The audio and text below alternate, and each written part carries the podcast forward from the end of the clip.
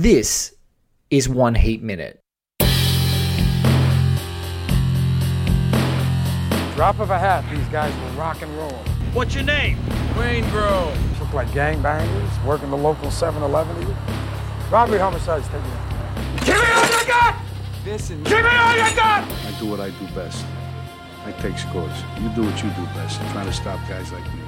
A podcast dedicated to all 170 minutes of Michael Mann's LA crime opus Heat, one minute at a time. Ladies and gentlemen, welcome back to One Heat Minute. I'm your host, Blake Howard. And joining me today for the 160th minute, we are, yes, six minutes away from the end credits of Michael Mann's 1995 crime opus Heat, is well, a, a person with a, an extremely intimidating resume and a wonderful, uh, uh, just a, a wonderful talent for encapsulating feeling in his writing. Um, his the film critic for Vanity Fair, a film critic for Vanity Fair rather. He's written in The Ringer, big fan. LA Review of Books, Reverse Shot. Crazily, I didn't know this about him because I've only been reading his film reviews and film writing. Is that he also writes crosswords for the New Yorker and the New York Times, which is, I'm sure there are some crossword geeks out there whose faces are going to melt more than anything we ever say about film or heat in this podcast. But there's one thing that I have heard about him in the litany of wonderful guests. Someone said, Blake, you simply must get this person on the show because they have a wonderful take about the chaste love of Vincent Hanna and Neil McCauley. You might know him as K. Austin Collins, but I welcome Kameron Austin Collins to One Heat Minute. Cam, thank you so much for being a part of the show. Thank you for inviting me. So here we are, 160th minute. Can I firstly ask, before we dive into minutes, before we dive into your um, your take on Heat and beyond, is that true? Do you have a take that I have not been able to find scouring through your writing about these two gents? Uh, I, I'm sure I've tweeted about this, but I, I won't I won't say that I'm the origin of of this take. But if, if what the person who recommended this meant was that I I think that Heat is a romance, that's absolutely something that I that is absolutely something that I believe. That's part of what I respond to when I watch the movie. I think it's part of what a lot of men in particular, straight, gay, doesn't matter, sort of see in this movie is that it's a, it's a it's a romance in a way. Um, but not not in like the not necessarily in the you know boy gets girl etc way, but in the in the tie that these two men have between each other. I absolutely think that there's something really profound about about what's going on between these two guys. Well, Guys, they're trying to kill each other. specifically in the minute that we're watching, as they're chasing each other, the chase is on, guns are being fired. Look, let's dive into the 160th minute. Uh, folks, we are watching the original theatrical cut of Heat, so if you're trying to sync it up, um, the best way I can describe it is if you are right now looking at uh, Vincent Hanna Al Pacino running in front of an airplane hangar just seconds after Neil McCauley is run in front of the airplane hangar, that's exactly where we are. Cam and I are going to watch this along together um, so you guys can refresh where we're up to in the film, and then we're going to come back and we'll talk about this minute, but we'll most definitely then um, dive into everything in this. I absolutely agree. A deeply romantic uh, and, and isn't understanding and, and someone being able to feel so uh, so connected to someone that is alike to them. That is a romance in and of itself. And if we haven't covered that in the last 159 episodes of this show and beyond, I don't I don't know what we're going to do. But let's uh, let's dive into that Yeah. now. Cam and I are going to watch and listen along, and you guys are, are going to listen along too, and we'll come back and talk about it.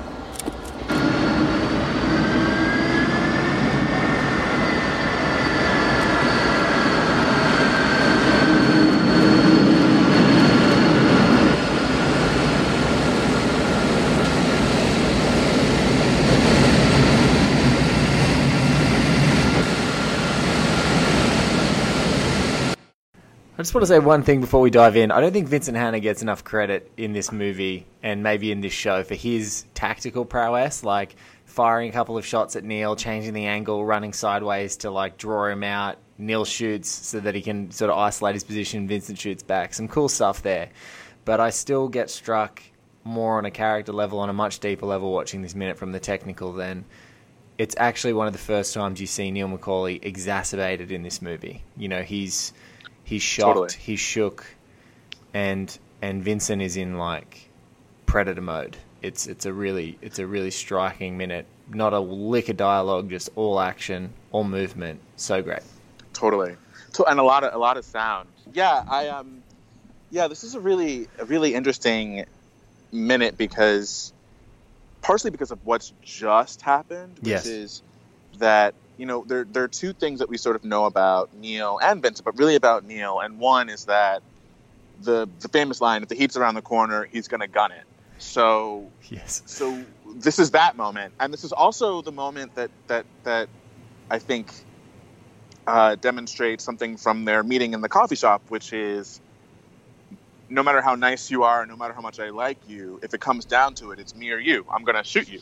Yes. It's like it's like it's like two two big, I think, psychological strands in this movie are coming to a head at once, and and it's this pretty exhilarating. I mean, I think I, I really like that you point out that there's no dialogue because really at this point it's like there's nothing to be said. Like, I that- that's there, what- there's no negotiating. There's no conversation. No. This is down to we're running through a fucking airport and I have to fucking kill you. I have to kill you. It, it, I love that there are there are not as many movies who just strip themselves back to the elemental, and I think the, there are movies Yeah. that do it, and and they get lauded for it. You know, I think you know that was one thing that really resonated with people with a um, one of the recent James Bonds in Skyfall. You know, the movie strips Yeah, itself sure. away back to the elemental, and and even the Dark Knight, which is you know the greatest. Um, the greatest heat homage that's ever existed um, strips Yeah. itself back to just Batman and Joker, mano a mano, and this like, except for them, it's about a dialogue. It's about the psychology, and so the Joker sort of tormenting Batman that they're going to do this over and over again is kind of the Right. is the cherry. But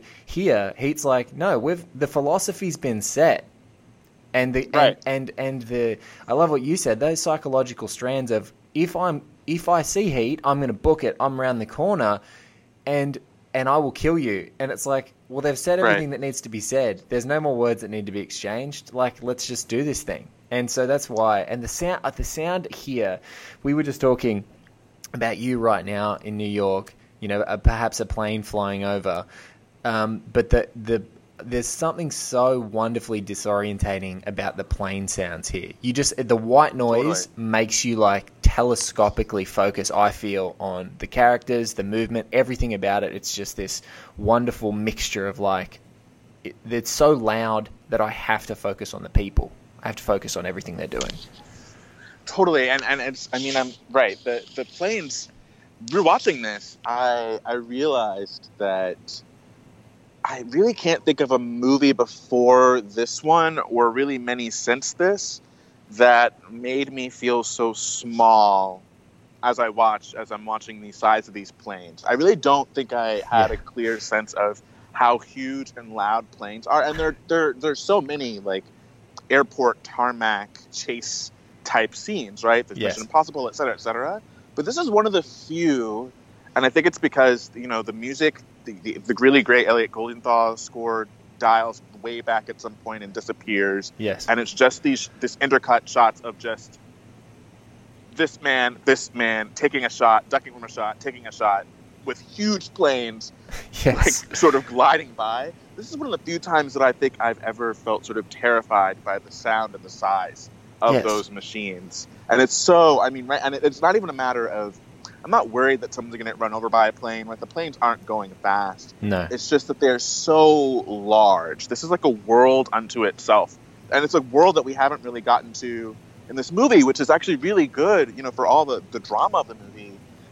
It is, and I think there have been really great pieces about this. I'm thinking, I feel like there was one in AV Club or or some uh, somewhere like that about just like this as an LA movie, an LA space movie. Yes. But this is just like a different space, right? I think before this, we only really hear about the airport not long before this, after the coffee shop, actually, Yes. when when uh, when Neil and all his guys sort of duck all the surveillance, like, Yeah. and it becomes this like no man's land, right? But like other than that, like the airports, like it's it's just not a part of the movie, and then it's suddenly the world of the movie, But also, and it's really striking. I think you just str- struck a chord that I hadn't really like rested on before, which is that the urgency in Vincent is that the last time that Neil slipped through his clutches was sneaking into airspace where his helicopters Right. couldn't follow, and that all these other you know all the, the the secret and sacred rules of airports which are now in a post 9-11 world like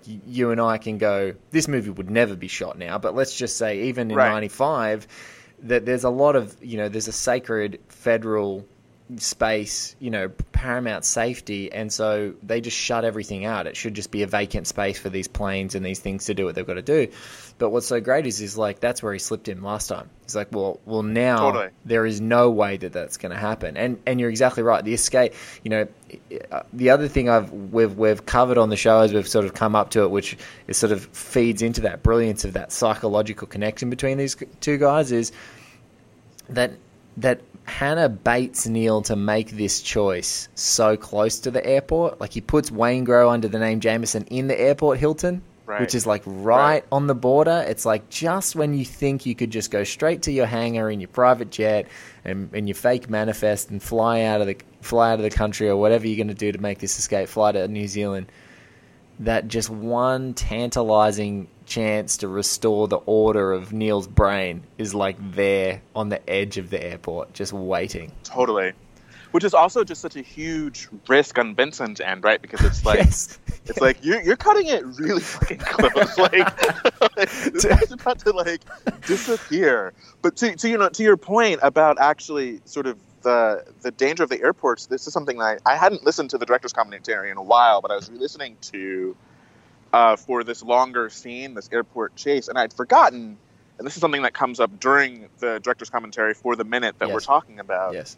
um, Michael Mann mentions that the week that they filmed this at LAX was the week that the Unabomber threatened to bomb LAX, Yes. which adds this like it doesn't add like it's not about what it adds to like the plot of the movie. It's more just like, I mean, it makes you think, right? Like first of all, like you really, so you really, really, really, this is like such an important part of the movie that no matter what, it doesn't matter that LAX is sitting there thinking we don't actually want anyone shooting a movie here. we don't want now. anyone Like, else on this ground that need doesn't Right. isn't essentially here. And you for- want to do what? You want to like shoot a movie? Uh, but it's, it's like it's, it's this weird, you know. To your point, it's like airports are such dangerous spaces in themselves, and and and and of course, there's like the obvious sort of symbolism of the planes and the flight that he's going to take. But what really sticks with me from this scene is that the space itself is dangerous to me. yeah. Yes. Like it's dangerous for both men. There are these huge cargo tanks everywhere that they're going to be hiding behind. And even before that happens, even the first time you're watching it, as soon as you see that layout, you just know that this is what it's going to become. It's going to become these two men pursuing each other blind, basically, and not able to hear each other really. Um, and and the, the conditions and the environment are going to keep changing. The light is going to keep changing. The sound is going to keep changing. it's, It's just a dangerous, a dangerous, dangerous place. And the last, like the final still of this minute that we we're covering, you're seeing the silhouette of Neil run behind one of those weird. And I'm not sure exactly what they're called. And if you know, Kay, I'll you know, especially I'm thinking because of your background in crosswords, you might know what they're called. But there's huge sort of curved pieces of concrete that are behind the airplanes that that are there to either protect what's back and also to help project, you know, their jet stream or whatever to help them propel forward. But you see him through the shimmer. You see him through the heat of plane. So not only is it Yeah. a dangerous space and are they dwarfed by these giant metal things that are just flaming and speeding away. It's like he's going he's darting through these things that are meant to protect and propel these planes and he's just having to dart through them. Like everything about the landscape is alien and hostile and it's so cool. It's just it's like it, it's a it's a genius stroke that you keep going back especially now we can safely say in this podcast we've exhaustively covered like a lot of the LA spaces and, and talking about this, but I think this man's not only essaying, you know, a big theme of the movie of the LA as a transient space here, but he's also then going, all right, well, I'm not, I'm not just gonna, I'm not gonna, it's not just going to be a philosophical or boring, thematic, you know, glib throwaway. It's actually going to be really deeply dramatic and meaningful for what I'm trying to get across with these two guys in this final confrontation. Totally. And you know, it's I mean, as confrontations go, part of what stands out to me is that it's it's to my mind automatically not a fair fight because as good as Neil is, Yes. he has a handgun and Vincent has a shotgun and and and that's that. Like Yeah. to be honest. Like but but it's but it's also and this this is kind of tied to the the romance of Heat, I think. Like you sort of in a movie that is this interested in like effectively the good guy and the bad guy being so tied to each other and so in a way admiring of each other's skill that's very like that's very samurai to me that's very intimate Yes. but this scene is not this is a gunfight this is a gunfight in an Yes. airport right like this is not this is not the sort of this is not the sort of tragic climactic fight in which the intimacy of these two men until until one of them is eventually dead like the intimacy of these two men is not really clear to me from this fight. This is sort of it strips away all of that. Mhm. and it really becomes like it really becomes this is this guy's last chance to kill a guy. I think i think about that a lot and about just like the different guns they have the different styles they have the way that all you need are these quick shots of them looking or thinking to understand that there's this entire tactical process happening um, that these men are both keenly aware of that as they're shooting at each other they're taking a lot of care. They're both very good at what they're doing. Um, it's, it's an impossible fight in that way. Yeah. but at, at the end it ultimately comes down to one has a handgun and one has a shotgun. Like, like and, and it just like you know i remember the first time i saw this movie i was pretty young but i just and, and to a point i did not think that this would be the kind of movie in which the character like neil would die because i think of this as a movie that is so i mean he, you just you kind of love the guy right like you You absolutely he's do. like, He's a crook, but I want him to escape. I want him to like live the good life So with much. like his, you know, bookstore love flame. Um, and, and and and but he's the bad guy, right? Like Yeah. he he's the bad guy. They're both bad and good guys, but but he's the bad guy, and he has to die. Like that's just the way. That's just the way this movie's going to have to work. But I just I don't expect that from from the movie, you know, until I until again until I think about the guns, but I think and then I'm like, well, it's clear. you just nailed a whole stream of thought that I hadn't really associated with Heat, which is that in such, you know, and, and particularly in samurai movies, is the intimacy of the hero and villain is it's like an alien landscape for the whole movie usually, or it's just they're completely disassociated. One is good, one is bad, that is it.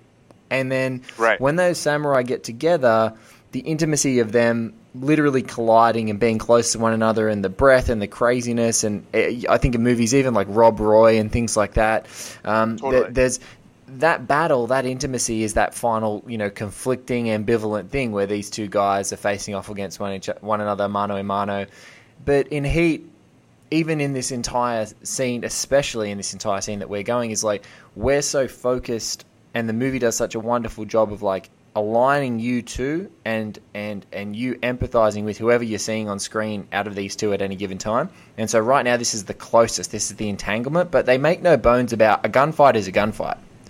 Like Right. the, the we are going to want both of them to get the advantage, but they've already, you know, they've already ma- written the rules of what was going to happen. One of them's going to die, Totally. and so we're not going to we're not going to faff about, have them roll around on the ground. We- We're seeing that like what what could be more, and I think you you nailed it too. It's like what could be more grand than already them having a conversation. You know, in the middle of the movie, if Totally. said, this has got a huge bank heist, an airport chase, arm, armored car robberies. There's probably nothing bigger, more monumental than two guys talking about their dreams over coffee. Like- totally totally and and just the sense that just the sense of, of a foe that you admire Yes. that it's it's it, you're not foes because it's personal no. like it's, it's not it's it's not right it's not about some personal agita between the two of you you're foes because one of you is a cop and one of you is a crook like, Yes. but but like on a human like level between these two men there is this, and I think this is just yeah, this is one of the reasons I really care about and love their relationship because that's what it is to me. Yes. Is is that like it? There there is this sense of you know just all those all those scenes of just Vincent just having to stop and admire how smart this guy is, how careful this guy is, and the the, the importance of of you know there's a line that we're going to draw, and that line is killing people for no reason. Yes. That I, you know, I want money and I want to escape and I want to go to like the jungle and die there and never hear from any of you fuckers again, like be over this life. But what we're not going to do in this, what we're not going to do as a crook is we're not going to like needlessly hurt people. We're just going to steal money. We're not in it to kill like kids. We're not in it to like Yes. cause a huge ruckus. When those things happen, those are those are severe errors that are really beyond Neil's control, except for the fact that he's the crook and he's the guy who's in charge. yes. But but ultimately, like these are two guys who like, right? These are like two guys with intimacy issues, whose intimacy is poured, whose sense of intimacy is poured into each other in a really weird way, right? Like, which is why like the things that the things that I always thought were sort of flawed about the movie are I think still important, like. Natalie Portman trying to kill herself, not my favorite thing in No.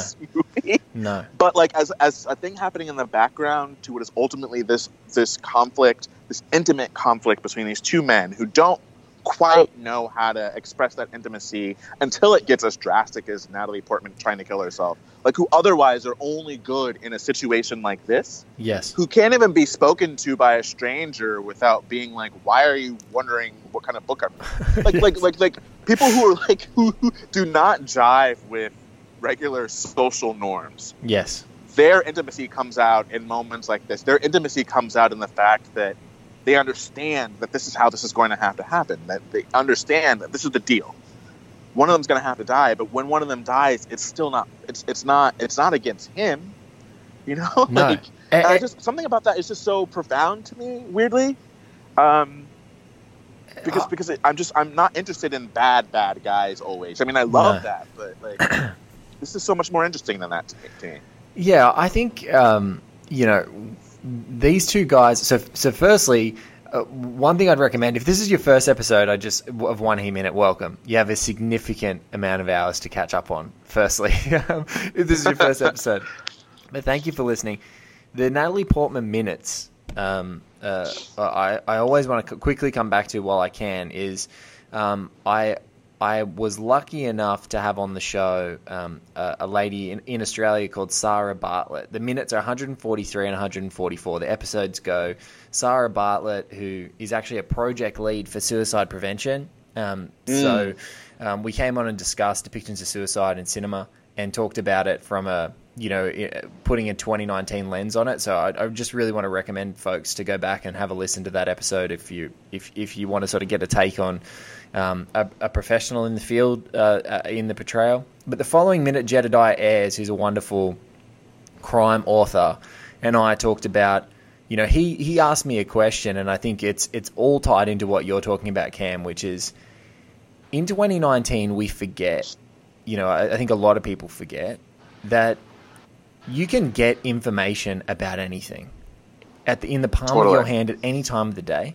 And I think the Lauren thing, which ties into this, um, which you know, if I, if I ever do get to speak to Michael Mann on the show, I'd be deeply you know interested. Is Jedidiah asked something which I th- think broke my heart when he asked it, which is in 1995, where does Lauren even learn about how to d- attempt suicide?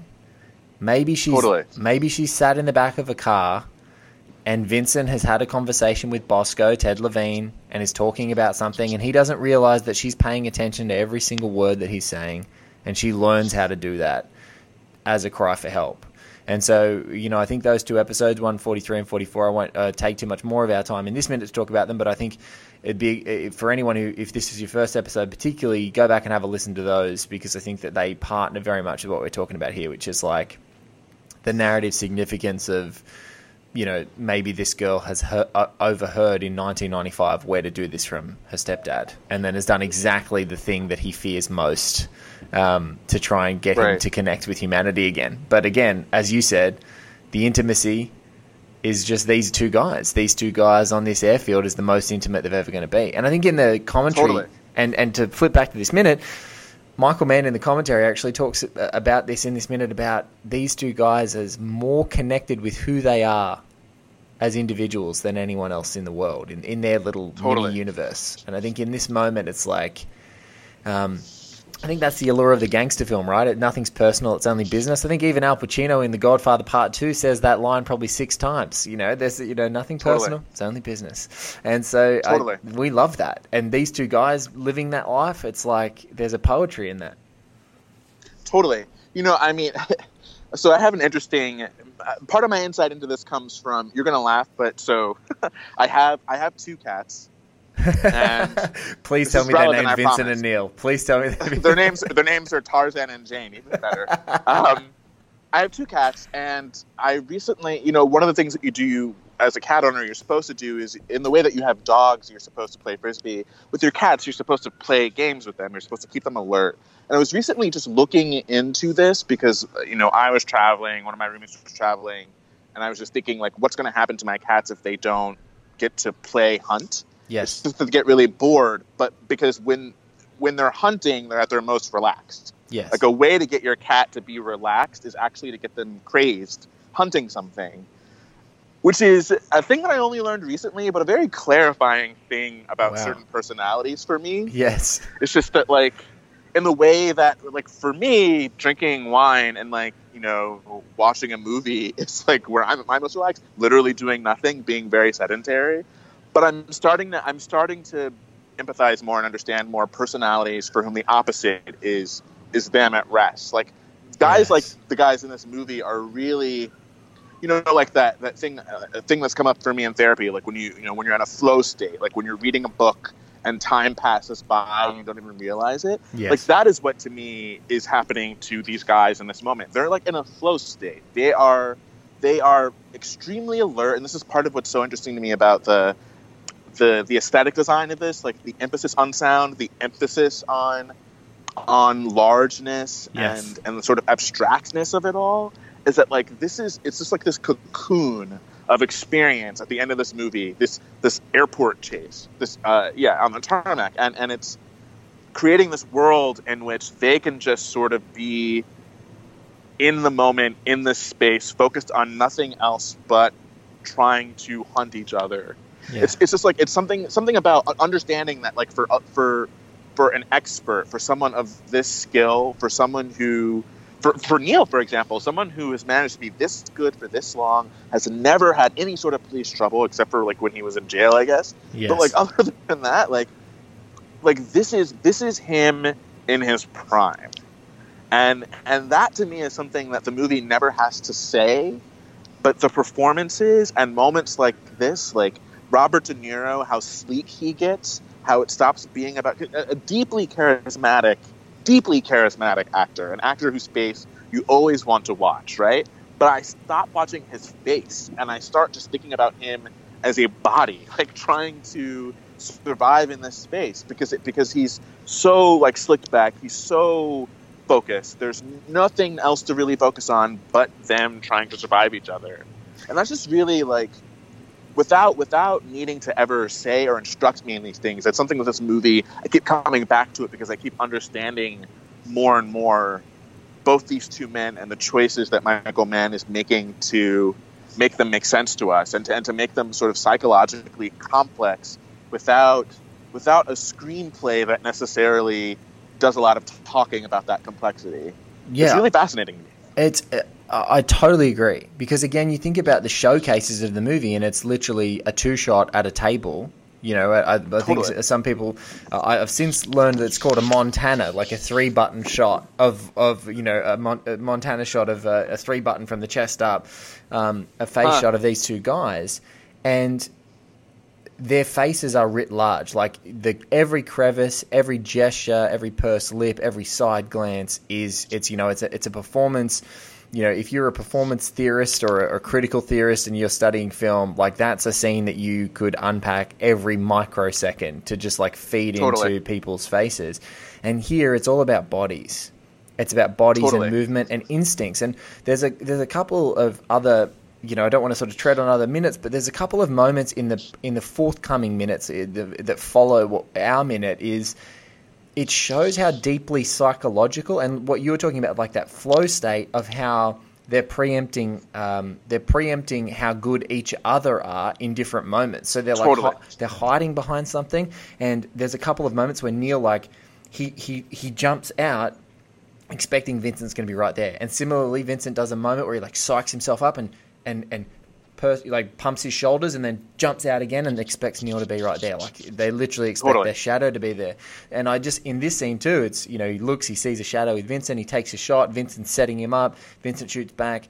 It's uh, it's so nice in after a movie that is so reliant on like the melodrama of conversations and the psychology of characters that like it's it's so earns its own groundwork like it's done the groundwork with that and we don't need any more words we've got we've got all the scenes we've got the rules and now it's just like let's just express everything physically and it gets to like a much more purely cinematic mode Absolutely. I mean, to your point about that that coffee shop scene, it's actually making me think about uh, how this scene is also, in many ways, just a shot reverse shot, like yes this guy and that guy sort of structure. And I was trying to think of if there were other moments in the movie like that, and the, the only one I could think of is in the uh, the shipyard, like the the scene where where Neil tricks tricks the cops into sort yes of revealing who they all are in that space. You want to know what they're looking at? That's a great scene.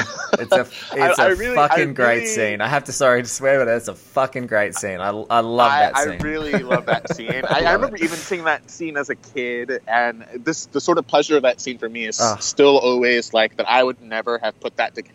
No. like, No. I would never. I would never have put that together, but I, I love I love the structure of the scene such that you still don't know what the fuck he's talking about until he says until he says, "Look, they're looking at us." It's like it's like there's there's a good gag there of just like time spent of him being like, "Holy shit, this is amazing." For like a minute. I mean, is this guy like, good? What the fuck are you talking about? Yeah. but but but, but it's it's it, it, it's so wonderful because all the you know you think of all the great act. He's got Ted Levine. He's got Mykelti Williamson, uh, Wes Right. Studi. Like these are monsters, like monster actors who are all there, Totally. and they're having to play dumbfounded. All three of them Right. are just sort of wandering, and um, and uh, the other guy, whose name escapes me, sorry, uh, who plays Schwartz, just behind them, just like sort of like oh, and Ted Levine chewing scenery, even as a side character, like that's what we're trying to Totally. find out, you know, just like trying to like Totally. figure it out. I just love that, and then he's like, you know what, like, oh, is this guy good? Or is this guy good? And it's just, oh, it's wonderful. I could watch that every day. That's like a, it's a, that scene is like Marie Kondo sparking joy, almost Yeah, more than anything. totally. in this movie. totally and totally clinched in in the shot of Neil smiling as Ah. he hits that they get it. Yes. so like, but but you know like. And like, I, part of the reason I think that scene is so interesting and so fun and important to like the end is because, um, uh, partially again because of, of just seeing them figure out each other out is is the movie. Really seeing Vincent sort of figure Neil out is the movie Yes. but this scene is just like does not have this end scene just does not have time for that. It's No. it's really just like okay, everything you've learned is here. So like you Yeah, know, like ye- so put it to the fucking test. But but even then there's just no way of knowing. And this is why I think it's so important to be convinced, as convinced as we always are of how good Neil is. There's still no way of knowing that like Vincent's gonna get this guy. Yes. Even, even if even if like me, you think that's sort of what the logic of the movie has to have happen. It's just it's not a movie about like an outright outlaw to me. This is a movie about a guy who wants something and is not gonna get it. But And- but but and- Vincent's gonna get what he wants. Yeah, and, and I think it's just in the posture, right? Like in the posture, we finally start to see a little bit of that inevitability. Like that there is an Yes. order. Like if we, if you're a real film geek, you're a cinephile, and you and you sort of sometimes can't disassociate yourself from like what you know is the narrative order or what should happen, you know, and you Right. can't and you and you lose that suspension of disbelief just to be in the movie. You can totally go, oh well, this is going to happen, and sometimes you can get a little bit Totally. cynical about it. But I think what's wonderful is even in the we've talked about you know echoes from the previous minutes and in the conversation, but even in the in the exact minute preceding this, we are even more on Neil's tragic side. Um, you know, similar to Chris Shiherlis, who's just been cut loose by Ashley Judd. You know, he's driving Right. away. He looks like a just a re- he just looks like a a, a, a vacant space. Like his body is Right. empty. He he's devastated, And so Right. in that moment, we see Neil not only make the choice in the previous minute, but we see the fallout. We see Edie get up and realize, like, what have I done with my life to get here? And so that tragedy is weighing on us in this minute too. Like it's deeply weighing on us, and that's why we kind of, despite like the literally murderous consequences of Neil trying to restore order, um, or, or or like you know tip the balance of uh, scales of, of justice in his mind, um, uh, anyway to to get things happening. There's you still go, God, he's now lost Edie. He's now lost his whole Right. crew. He's now restored order, but for what?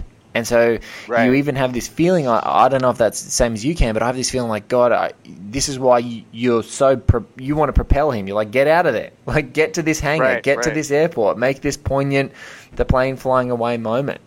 Um, Right. uh, you know, s- Right. some movies end. You know, there's um, an absolutely wonderful Australian movie called Goldstone. It was one of my favorites of the year when it was out here, and it's a, it's a sequel to a film called Mystery Road. I'm not sure if you've heard of it or if you've seen No. it, but there's a moment where in Goldstone where you know the hero character is in pursuit, and conversely, you kind of know that he's got no hope, but you're still willing him to it as well, and so you you know, with Neil here, you're like, you still want the escape, and you don't think that our hero in that movie is going to stop the escape. And then the outcome is all the more rewarding because you're like, Right. it kind of reinforces what you felt, but also flips your expectations of what was going to happen. Right. Too. It's so great. Yeah, absolutely. I man, now I have to. I I, I rewatched like this long last segment for this, but I sort of need to rewatch the movie um, because I well, for one thing, and this sort of gets to something we were talking about earlier about it being a romance. I think. I mean, I, I should say, I think that every Michael Mann movie is a romance Agree. in a way. Agree. I mean, I mean, I mean, I know you know that's not even like to me. It's not a remotely obscure thing. It's it's it's right there on the surface, and um, part of what I guess part of what I love about this ending and about the movie generally is also just that like Michael Mann is romantic about craft. Like I Mm. mean, and to to to uh you know. Everyone is everyone who follows his work has heard that he is not the nicest guy to work with. He, he could be very be can be very tough because he's very demanding. He's very exacting, and you do sort of see the results of that in his movies because they are so consummately designed. yes. Um, but but there there to me is also just the sense of you know that this movie is showing us also what what a movie can do, like what a drama can do. yes. The drama of a crime thriller, like the and drama not even just as the human element, but also just the like the drama of movie making, the drama of of a Yes. scene like this, which is so dependent upon just the rhythm of the cutting, the way it sort of speeds up when they start shooting at each other and slows down when they're running across those wide shots, uh, you know, under the planes. The way that something like that can interact with you, the viewer, and inform you and move you without you necessarily understanding why, or even even the basic fact of having no dialogue and what that does to an audience. And this is I just I always watch his movies and I think a lot about how much he's thinking about about craft and shape and I'm gonna get these plane sounds right and I want it I want it to drown everything else. I want it to be scary. Yes. I want the light from the planes to sort of inhalo Neil in a certain way. You know, like it's it's it's all very it's it's just it, it's I guess it's you know in a, in a moment of feeling like blockbusters at the moment aren't always about a director being awake behind the camera, but more Yes. about an apparatus being awake behind the camera. I just very much admire and, and kind of miss when a blockbuster, a popcorn movie, a movie that is not, you know, this is not Godard. This is not, you know, this is, this is like an this is an action movie. This is an action thriller Yes. but but it, it is so smartly designed. This scene is so smartly designed. I am so just in awe and in love with just particular shots. Even in this minute, I think this is a really good minute. Actually, like the moment the moment before the shooting really, really, really pops off, yes. and they're just running. It's just so. You know, like it's just like you feel like they're running, your heart's running, like it just it just does something to and you. and also the space you know it's so weird that you say it it's like you're both charged up and your heart is fluttering when guns are popping off because the editing speeds that up and makes you sort of like gives you that cardiac arrest almost like zip, Right. here you go. But also taking the time to uh, to sit and be very languid with a long cut to emphasize that how big the space is and how vacant the space is, and also how alone they are with each other. You know, it feeds Totally. into, feeds into the romance. I, you you said romance, and I agree. I, I think movies are meant to be romantic. They're meant to be enhanced. They're meant to be. They're meant to like take ideas and and make us enraptured with them, even if it's just because of their the scale or, or, or you know you know tweaking the drama to be like melodramatic. But I think that man like loves the melodrama of movie making, but he's also a slavishly obsessive, authentic um, uh, you know, slavishly obsessive and authentic, uh, about authenticity in everything. So when you when you fuse those two things together, you get Michael Mann movies. And so, Totally. like, and whereas others, like you said, the apparatus or there's like the structure, and you know, it, and we talk about them in the biggest in the biggest po- possible scales. Like, I think in some ways that apparatus is almost like when you watch old Warner Brothers cartoons, like in the Chuck Jones era, where they just recycle backgrounds. You know, it's like the, sa- Right, the, right, se- the background looks the same, the CGI looks the same, the mess looks the same, and it's only when you see, you know, some of some how differently some of those scenes and sequences and approaches can change when you, you actually allow a voice in there. You know, your Cooglers and your YTTs and things like that, where you go, oh, Right. oh wow. There's there, there can Right. be a voice in the apparatus. There can be a, a there can be a visionary in there somewhere that re- purely or, or you know the author romance that we have as well. Totally. I mean, and you know, you raised the point of someone like Coogler again, like Black Panther.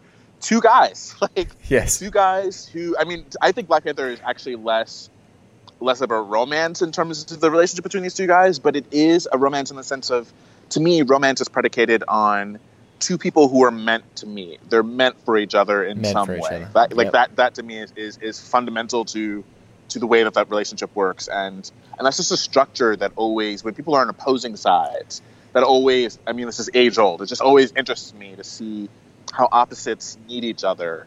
To the extent that I would even call Neil and Vincent opposites, I actually think that this is another thing about the movie that I really like. I actually think they're kind of the same guy. Yes. like but like one of them did get married multiple times and is sick of it and the other one knew better knew to wait until his career was over to want to do that and is sort of looking toward that but like in terms of morality et cetera et cetera these guys are the same guy they're like two halves of the same guy Yes. at different snapshots in his life and neil is just never going to get to be a vincent No, um, because, because because Neil's programming is he'll restore order by killing someone, and Vincent just Right. doesn't have that button, and so they're like the same Right. guy, and so this really drastic moral like line. But Right. but it's so then funny to watch how we retrofit these guys doing the same sorts of things, preempting the same way, having the same Right. failed relationships, or choosing not to even pursue the relationship because they know that it's going to be a failure. But it's this this one line that's like pretty much identical to this point. You'll kill someone, right I won't. I just never will. Uh, But I'll kill you if it means saving other people. Right They- i mean they both right they both have a sense of what's just Yes. and they and they and they, and they, and they adhere to that. Just one of them is like, yeah, but like, I also want to steal money, yes. like, yes. like, and have my crew. But but I, it's it, but even just like the family structures, I I so love Yes. that moment when when Neil is out with all the guys and they're all out with their wives, and Neil doesn't have anyone. But Right. and you very much sense that isolation. But you also sense that like he does feel like he's part of. You know, this is his family Yes. in the way that like all the cops with suits that are always hanging around Vincent, like you know, like there's so much a part of the image of him. If he's there, you think of them there with him, and it doesn't matter. Like those actors, no matter what else they do, I'm always going to see them as LAPD officers in suits, standing around, like standing around Al Pacino while he says weird things. Um, but, but but they are right. They both belong to these like these male clusters of people who are all experts at what they do. But right, one of them, and, and they both should stay single for the same reasons because they are both deeply isolated. Deeply men. isolated and obsessive. Like And obs- obsessive? obsessive to a, uh, incredible To lengths. Yes. right, obsessive to an inc- incredible lengths. I mean, the fact that Neil has to stop at that hotel and kill that guy it to me is the same impulse as Vincent needing to catch Neil, even though he knows that once Neil leaves, it's over, right? The Yes. crimes that he's pursuing, like, are done once Neil leaves. He's not going to have to think about Neil again, but he has to get, he has to get Neil. He has he to get has to get Neil. Has to. Yeah, he just he has to get the guy, and it pays off for one of them, and it doesn't pay off for the other. But but it's it's like back to back these same impulses. Like they both show up at that hotel for the same reason. They're looking to kill a different guy, but like Yep. it's because they have to get the guy. They they just have to. They don't know why. It's not about why. It's just about that impulse. And I think that that is the not to step on the final minute, but that is the overwhelming gut punch tragedy that ends the movie. Is that these Right. two guys get to this moment and the connection, even like the connection, just as they're on the like, especially on Neil's on the precipice of death, they Right. become so much more connected. It's like Right. and and Neil's and the tragedy of it, and I, I won't spoil too much because obviously I, I deeply want to talk about it. But like, I told you I was never going back. Right. Vincent can only say yeah, because Vincent probably has a mantra all of his own that is Yeah. as in that moment fleeting. It's like, you mean that for we did all this for that? Right. We did all this I for mean, your weird sense of freedom, you know? Like, Vin, and right, and I mean, in order to even be in this scene, Vincent has to leave. yes. You know, the daughter Just- who just- tried to kill her. Yeah, leave leave Justine, who's medic poor poor um Diane Venora, like who's medicated, who's devastated, Right. who's like completely Right. deflated after their relationship has just collapsed. Lauren is like in in surgery and recovery, waking up. She's done this cry for help to get his attention, and he leaves her. He leaves her at the hospital to like Right. to do this. Right, because he, I mean, also because I ultimately, I mean, part of his relationship to her, which I, I've spent too much time thinking about, just because I, it's just always a part of the movie that's just odd to me, not Mm. not bad, but just strange. Is, I mean, certainly part of what he must be thinking is, you know, like, uh, she has a biological dad, like, right. she has a she has a dad. I'm I'm her dad, but I'm not her dad. And I feel for her because this dad is not showing up. But he should be showing up because I can't be her dad, dad, because I'm off you know, I'm hunting hunting crooks and, and, and not really trying to like sustain a family that I that I married my way into yes. like that, that I, I can't be dependent on to be that guy. I like you know like I think he feels both responsible and not. I always wonder like if if if she were his biological daughter. First of all, if she were his biological daughter, he would not be in that marriage still. No. I, it's it's easy, you know, like if he would just would not have stayed in a, a marriage long enough for her to have grown as old as she is, frankly.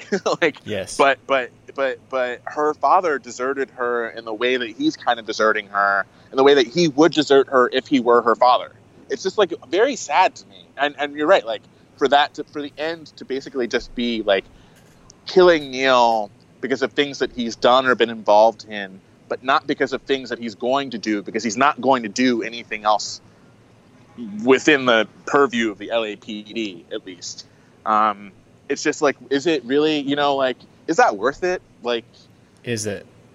is it really I- you know it's, it? it's just it's very sad it's really sad to me Well, I think in that swelling moment of sadness that we ask, is it worth it?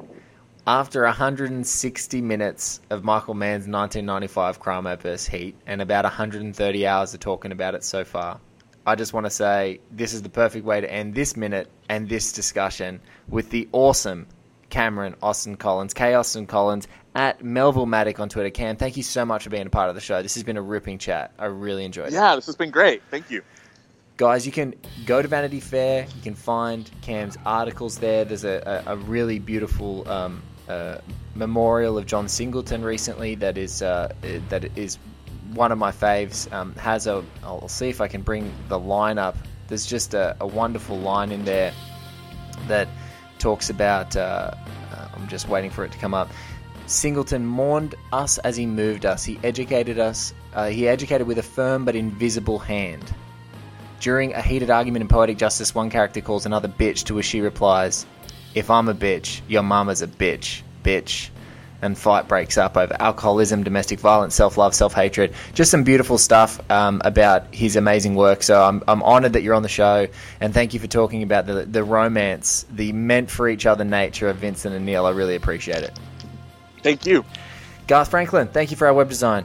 Mr. Paul Davies, thank you for our awesome theme song. And guys, we're going to catch you on another episode of One Heat Minute, just around the corner of this alien airport landscape.